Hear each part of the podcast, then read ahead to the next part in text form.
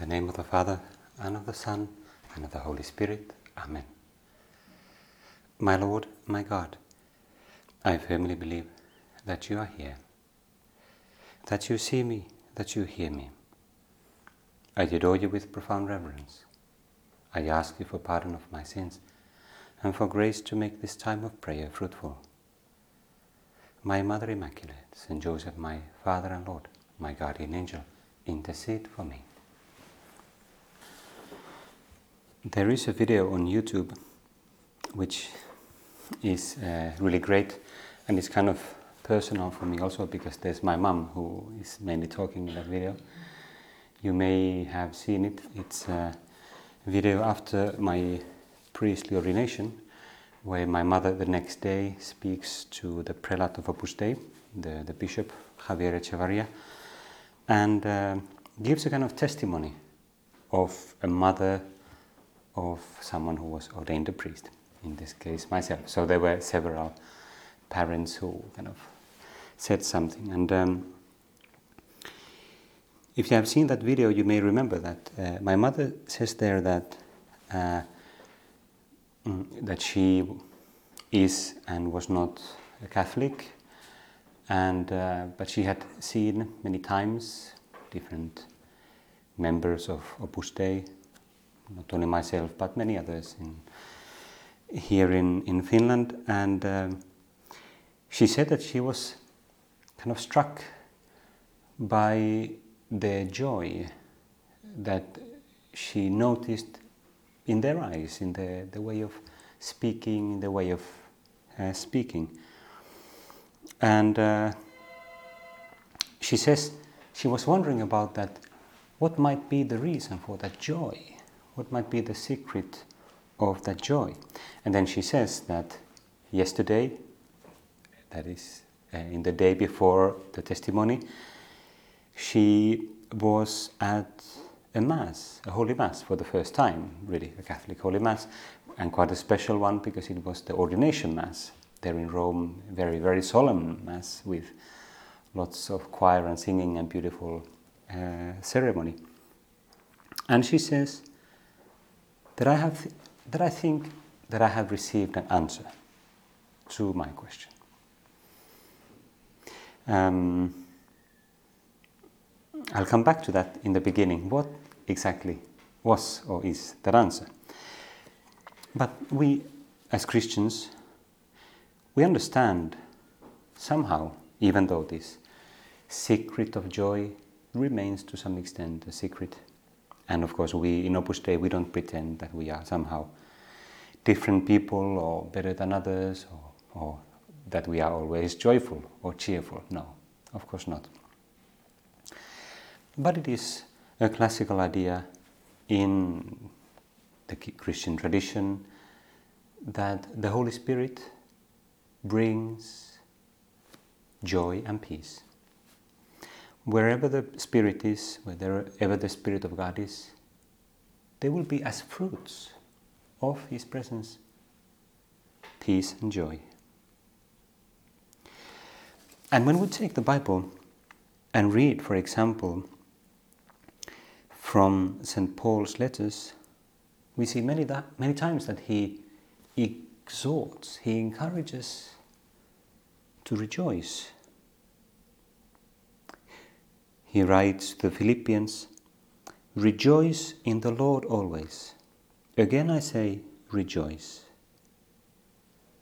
Or to the Thessalonians, the first letter, to the Thessalonians, chapter 5 Rejoice always, pray constantly, give thanks in all circumstances. An encouragement to rejoice, to be cheerful. Does this mean that St. Paul was some kind of naive person who had no experience of life? He have not felt the various difficulties of life, setbacks, hardships, tiredness, and so on. Well, we know that not at all. In fact, when we see the story of Paul in the Acts of the Apostles, Or maybe we read the second letter to the Corinthians where he talks about it, describes many of his sufferings, difficulties, setbacks, being stoned, many times being close to drowning, often suffering hunger or cold, many kinds of tribulations. Joys also because of the fruit of his work of evangelization, but also many setbacks, um, disappointments, people who rejected his, uh, his message, that message of Christ. If St. Paul was not a naive person, why would he talk about joy like that? I think the answer is that there is a paradox. The joy or cheerfulness, kind of a Christian supernatural cheerfulness that we would like to have, Jesus, that we would like to develop and grow in, um, there is a secret element about it, or mysterious element about it. Saint Josemaria, the founder of Opus Dei, used to say that joy is found in the form of the cross. And in fact, there is a famous text, a very peculiar text. It's quite long, I think I don't have time to read it all, but from St. Francis of Assisi St. Francis of Assisi was a, a great medieval saint who lived poverty to the extreme and uh, was known for his love for nature and creation, animals and plants, and joy, kind of infe- infectious joy in the middle of great poverty. So the story tells us that St. Francis was one day walking with Brother Leo and explained to him what things are perfect joy.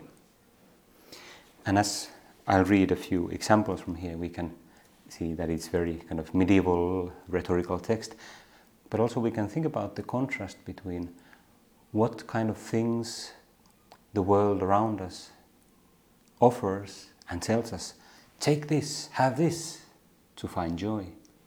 And we see quite a contrast. One day in winter, as St. Francis was going with Brother Leo from Perugia to St. Mary of the Angels, that's a church there, um, and was suffering greatly from the cold, he called to Brother Leo, who was walking on before him, and said to him, Brother Leo, if it were to please God that the friars minor that is, the Franciscans, his followers, should give in all lands a great example of holiness and edification. Write down and note carefully that this would not be perfect joy. Funny statement because, uh, of course, that the Franciscans, like St. Francis and Brother Leo and others, that they would please God, that they would give a great example of holiness and edification that would, of course, be a great joy. A little further on, St. Francis called to him a second time, O brother Leo, if the friars minor, the Franciscans, were to make the lame to walk, if they should make straight the crooked, chase away demons, give sight to the blind, hearing to the deaf, speech to the dumb, and if they should raise the dead after four days, write down that this would not be perfect joy. Because we see a great rhetorical element growing up here that he's always saying wonderful, amazing spiritual things happening. But he's saying this is not the greatest thing that should cause us joy. Shortly after, he cried out again, Oh, Brother Leo, if the friars minor knew all languages, if they were versed in all science, if they could explain all scripture, if they had the gift of prophecy and could reveal not only all future things, but likewise the secrets of all consciences and of all souls, of all souls, write down that this would not be perfect joy. And then he goes on giving similar examples. And of course, it is very strange. Now, then Brother Leo, of course, according to the story, is very much surprised. And he said, Father, I pray thee, teach me where is, wherein is perfect joy? St. Francis answered, and here we hear something very, very strange. I anticipate your, uh, your bewilderment. Uh, he says, mm, If when we arrive at St. Mary of the Angels, all drenched with rain and trembling with cold, all covered with mud and exhausted from hunger, if when we knock at the convent gate, the porter should come angrily and ask us who we are, if after we have told him we are two of the brethren, he should answer angrily, What you say is not the truth. You are but two impostors going about to deceive the world and take away the alms of the poor. Go away, I say. So we are very much troubled because we would expect that the story ends with them receiving them with joy, and then you see charity is the greatest joy that uh, they experience charity from others. But he says, if then if then he refused to open us and leave us outside, exposed to the snow and rain, suffering from cold and hunger till nightfall, then if we accept such injustice, such cruelty, and such contempt with patience, without being ruffled and without murmuring, believing with humility and charity that the porter really knows us, and that it is God who makes him to speak thus against us, write down, O brother Leo, that this is perfect joy. Well, then he continues and makes it even more extreme. And I think the whole story is very much baffling and it's kind of meant as a paradox. But what he wanted to tell us is that the secret to his joy, cheerfulness that St. Francis had and he was famous for, was not that he was kind of having some kind of secret little pleasure there that no one know about and then that's what would made him so happy. No, that he was looking at Christ. He was looking at his master and teacher, Jesus Christ, who bore the cross and suffered really unjustly. Jesus suffered very much unjustly, as that in those beautiful words of the other robber by the side of Jesus, one of those who were crucified with him, he says, We suffer unjustly, but this man has done no evil. But Jesus, when he suffers on the cross, he never complains. He never complains because he prays to the Father.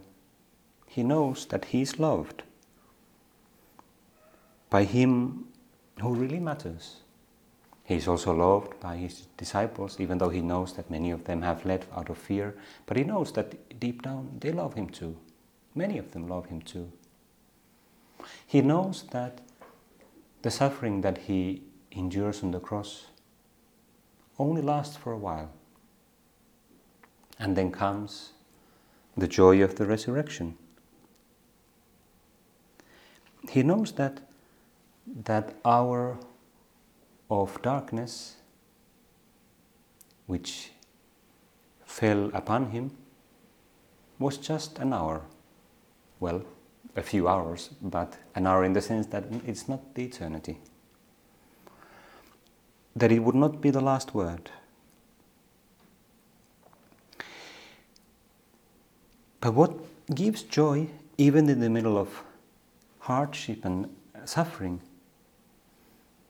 is the way in which we receive it. And we can ask ourselves,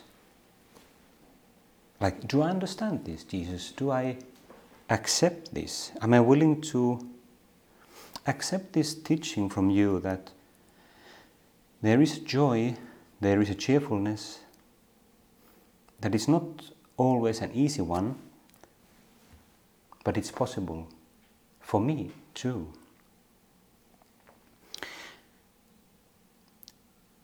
That when I pray to you, I should not always be praying for you to simply remove all obstacles from my life or all difficulties,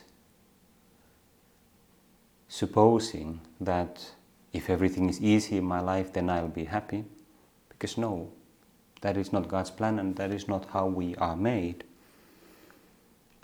Saint Josemaria writes in that little book, The Way, or maybe it was somewhere else, but I think the idea was anyway, it came, came to my mind spontaneously, so I just have to cite it from memory that what makes us happy is not an easy life, but a heart that is able to love.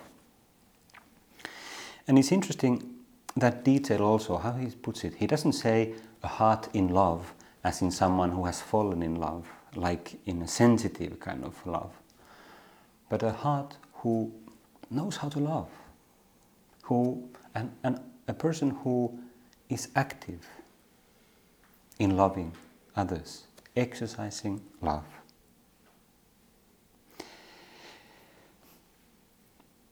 We are called to be sowers of peace and joy, to spread around us peace and joy, joy and peace which is not our own making, but like a product or a fruit of the Holy Spirit.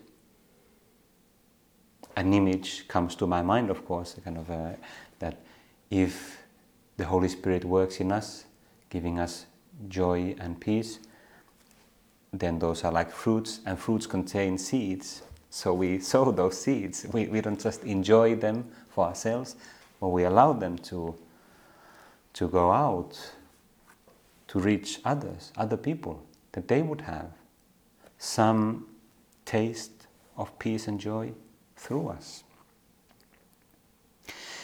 And this may mean that we should make an effort, an active effort to struggle, so to speak, to be cheerful. For example, to smile. There are times in which we don't necessarily feel like smiling. Or it may be that we just forget to smile. It may be that people around us maybe are not especially smiley, and we kind of adapt to their seriousness. And then if that's the case, maybe this meditation is the moment in which God is saying to you, you be the first one, start. Share, smile with others, even just a little bit of smile, and you will see maybe some others some react and there will be more smiling in that environment because it can spread. There, maybe there are some people who are like stones that just don't react, and they're like, "It's nice to smile to you. Have a nice day." some people are like that, but most people kind of tune to our our uh, gestures, and this is something that both modern psychology uh, encourages that a person who makes an effort to smile actually feels happier, that it has all kinds of empirically measured positive effects in us. We see things more uh, optimistically when we try to smile. It's not like we have to kind of like uh, pretending, but but trying to bring from our heart a basis, for, there's some reason to be joyful. There's always a reason not to be joyful also. I mean, you may be just tired and, and, and, and one of the one of the laws of nature or laws of human uh, human development is that as you grow older you become more tired you sleep worse and, and that sort of things happen so you are just less energetic as, than you were as a, as a small child or as a teenager or when you were 20. So, anyway, that's normal. But it doesn't mean that we should become bitter and uh, kind of grumpy when we grow old. It's possible, to, possible, it's possible to be positively cheerful. And it's recommended by the saints. It's a beautiful little anecdote about Mother Teresa of Calcutta. who lived with the poorest of the poor in, in India. And uh, one, uh, um, one journalist or a group of journalists, they asked her if she could give them some advice, some word of adv- advice that would serve them for the rest of their life. And uh, Mother Teresa said, smile. smile. I, I say it uh, with all earnest, in all earnestness. I say it seriously, smile. S- try to smile. This advice will benefit you for the rest of your lives. There are many enemies of cheerfulness, enemies of joy. Um, of course, all vices, uh, sins are enemies of, uh, of joy because uh, they take away from us God's presence. We see in the Gospels one important scene, one very expressive moment when there's this rich young man who meets Jesus on the road. And then he, well, he's a good young lad who considers, wants to ask Jesus about how to inherit eternal life. And then Jesus speaks about the commandments, keep the commandments, to try to avoid sin. And it seems that this person is kind of, he's willing to, he's trying to live according to God's, God's law. But then he's unable to follow Jesus because he has many riches and he's attached to them. And he cannot leave them behind. And then the gospel text says, he went away sad. He went away sad.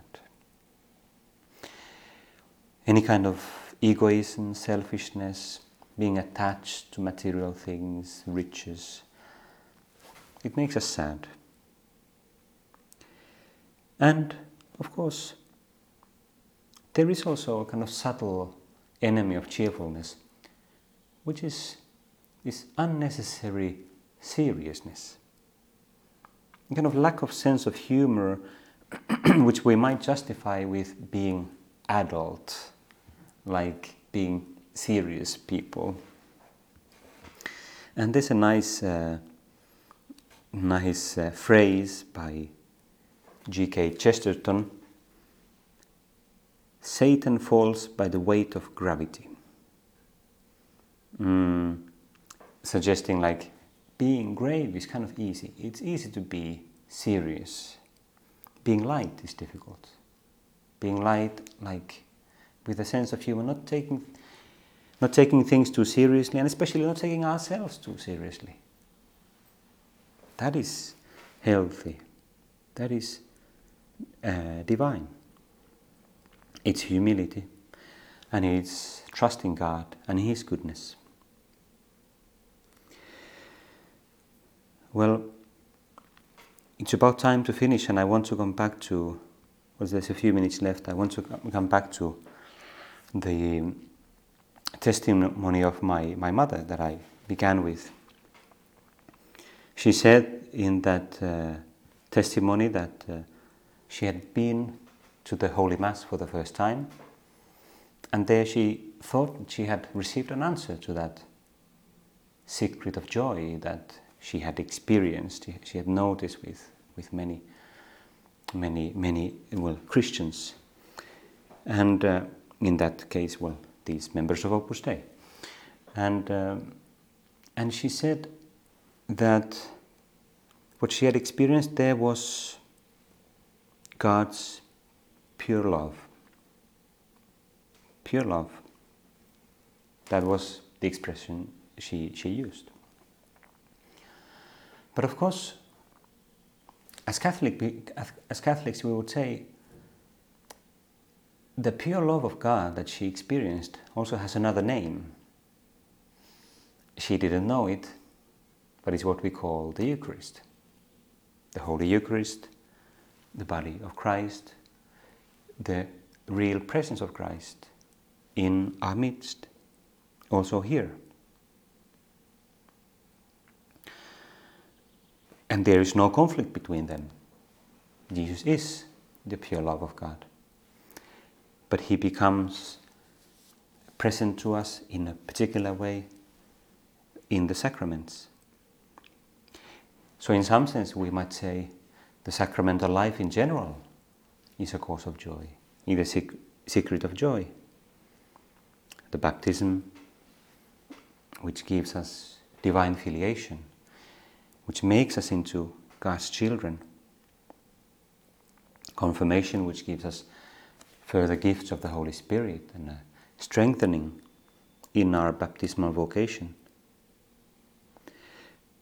The sacrament of confession or reconciliation, which some people call the sacrament of joy, because there we open up our soul and our heart to Christ through the person of the priest who, who, who is an instrument of God to serve us.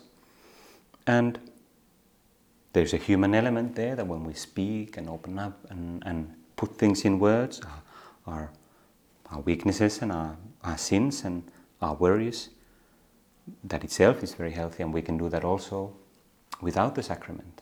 Speaking up is a great, great remedy to many sorrows. But there is also the sacramental effect of confession, which is the Holy Spirit acting in a special way, purifying us, giving us that peace and joy. Many people say that when they go to confession, the peculiar, usual experience is precisely peace and joy. But there is also the Eucharist. And in a sense, the Eucharist is the greatest source of, of joy for us. Now we are very close to the solemnity of Corpus Christi, the, the solemnity of the body and blood of Christ. Um, well, in some countries it was celebrated yesterday actually, so it's close in another way, and we have it on the coming Sunday.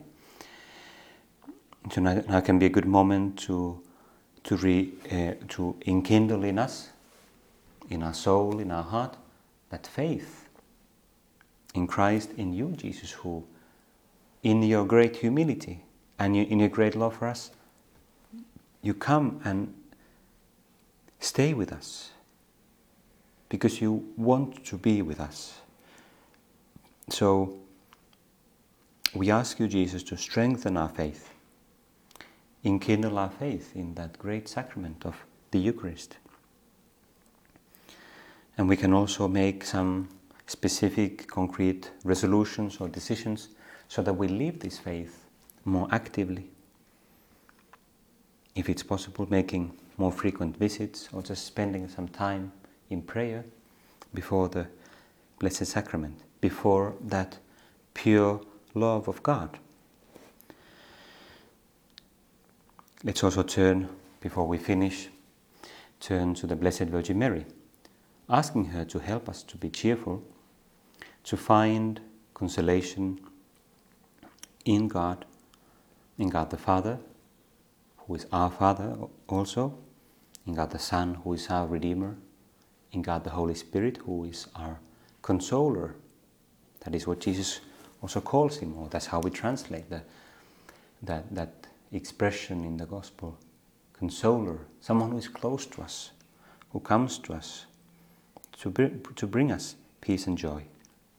And sometimes we also find that joy by going to God through the Blessed Virgin Mary, because she can make it sometimes easier for us, giving us that maternal figure and that maternal um, gentleness whenever we are troubled by maybe our thoughts or maybe our sins and weaknesses, she will, she will also be a, a cause of joy for us because she always takes us closer to God, closer to God the Father as, as His children, closer to her Son, Jesus Christ, and closer to the Holy Spirit. I give you thanks, my God for the good resolutions, affections, and inspirations which you have communicated to me in this time of prayer. I ask you for help to put them into effect.